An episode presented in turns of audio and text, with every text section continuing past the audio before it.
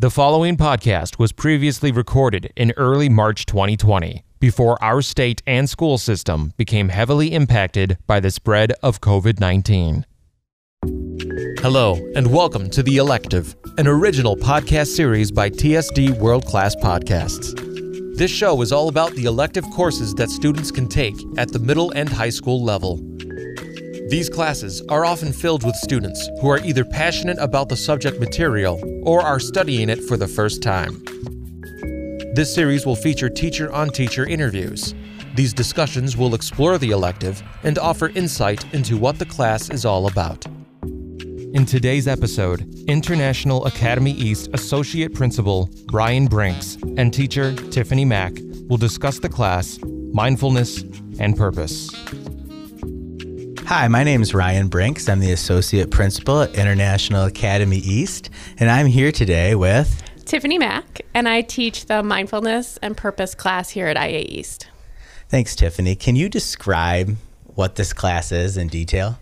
Sure. So, mindfulness and purpose really is, to begin with, a mindfulness class, really working with students to develop the skills to be present in their everyday lives. So, being able to breathe deeply and calmly, but then also being able to take that into their other classes when they have a physics test and they're nervous, being able to come back to the skills they've learned in this class, take some deep breaths, reconnect with their knowledge base, and be able to calmly take that test. And then the other piece of that is the purpose piece we can't just have a class where we all sit and meditate, as wonderful as that sounds to me.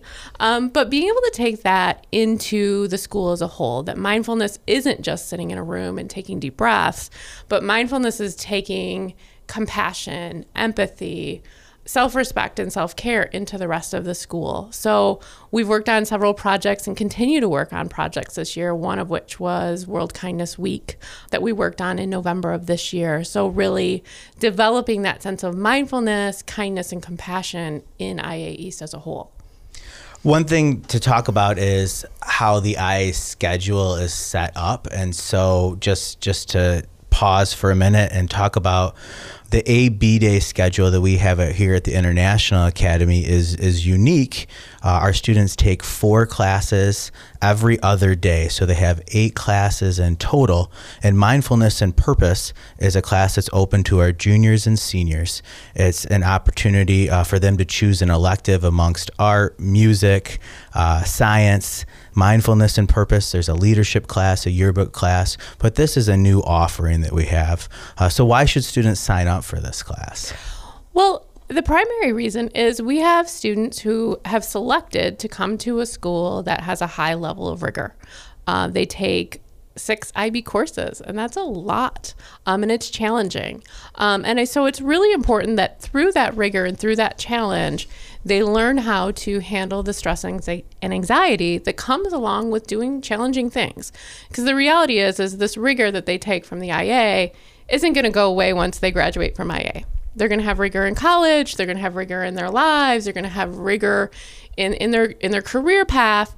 So it's really important for them to learn the skills that they need to be able to handle these moments of high stress, high anxiety, um, and also being able to take that to other people, to their friendships and to their connections. Already, I have students who say like, well, you know, my, my friend was really anxious about this test or this project.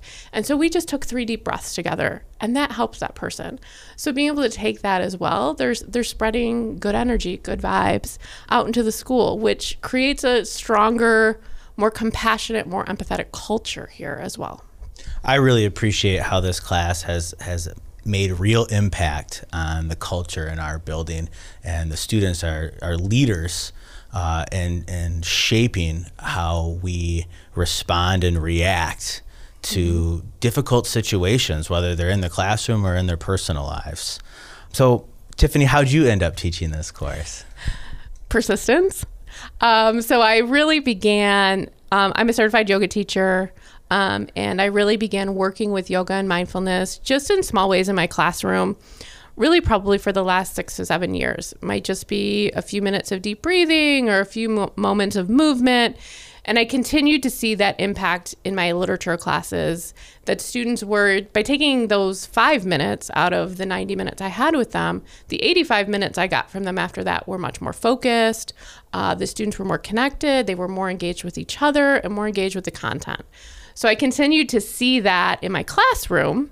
Um, and so I requested to do an enrichment of mindfulness with my colleague Amanda Alul, and we began doing mindfulness enrichments. And more and more the kids started asking for these mindful moments. I'd have kids asking in class, "Can we have a mindful moment?" Or we had a C day, and students were, were "Are you going to do yoga? Are you going to do mindfulness?" And so I continued to just ask for more and ask for more, and um, the opportunity opened up this past year that Ryan, you said. that, hey, can we do this? And I said, are you serious? And he said, absolutely. And um, it's been awesome because I've had so much support in getting the supplies that I need, the time that I need, and the yeses I need to hopefully make a lot of cultural shifts for the important things, the character things that kids need to develop in high school as well.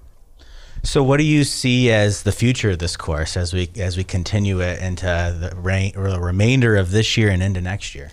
My focus going into the remainder of this year is really focusing on peer mediation and peer mentoring.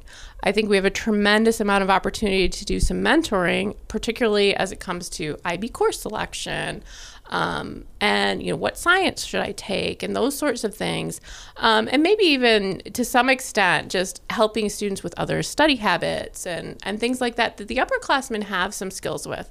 So being able to mentor students, and along with that, the peer mediation that there's some things that don't need to come down to the main office. You know, small skirmishes between students about something silly don't need to land on your desk. That students can help other students to be able to work some of those personal conflicts because that's a life skill.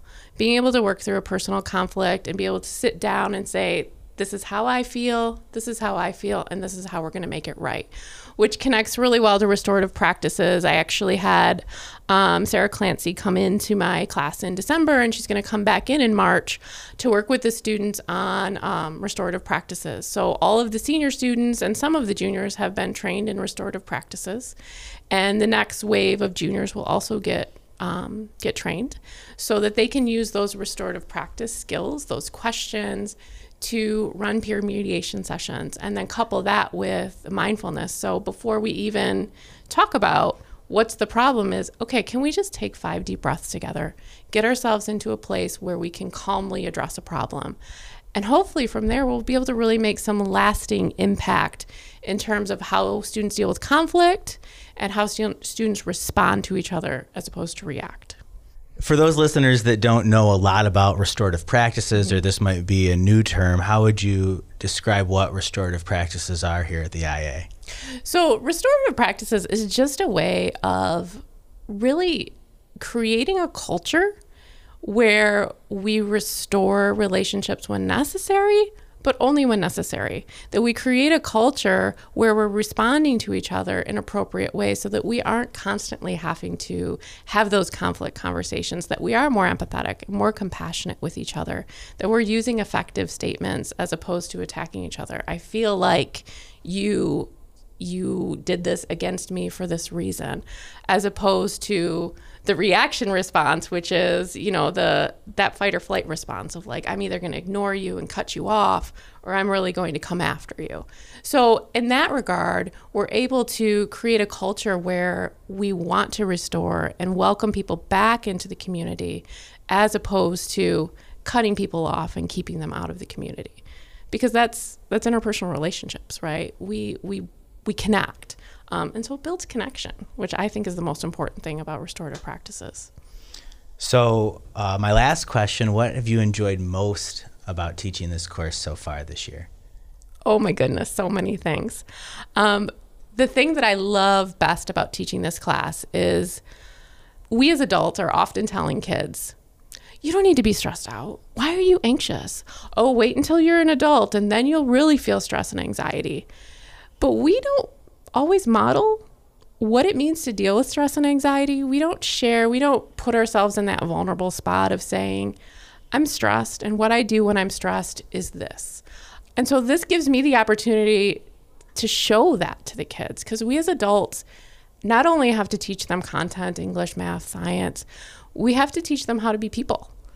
And so this class gives me that opportunity to teach them how to be people um, and teach them those skills that I probably didn't learn until I was in my 30s. And man, if I would have known this at 16, I would be so much more self evolved right now. So that is what I really love about it is seeing the kids connect and seeing particularly the kids I've had since August just the difference I see in when I say, okay, we're going to just take, we're going to take 10 deep breaths. And they immediately go into that calm space. And the conversations we have as a result of that are really, really powerful. And the, that's the other piece that I really enjoy is we get to have some conversations that I would love to have in my classroom, but we have content. It's hard. Um, so being able to talk about empathy and what that even is, and talking about compassion and talking about the culture of our school in a really open, honest way that's solution oriented, um, has been really not just enjoyable but important. So I'm hoping we can continue to have those conversations and really continue to shift the culture.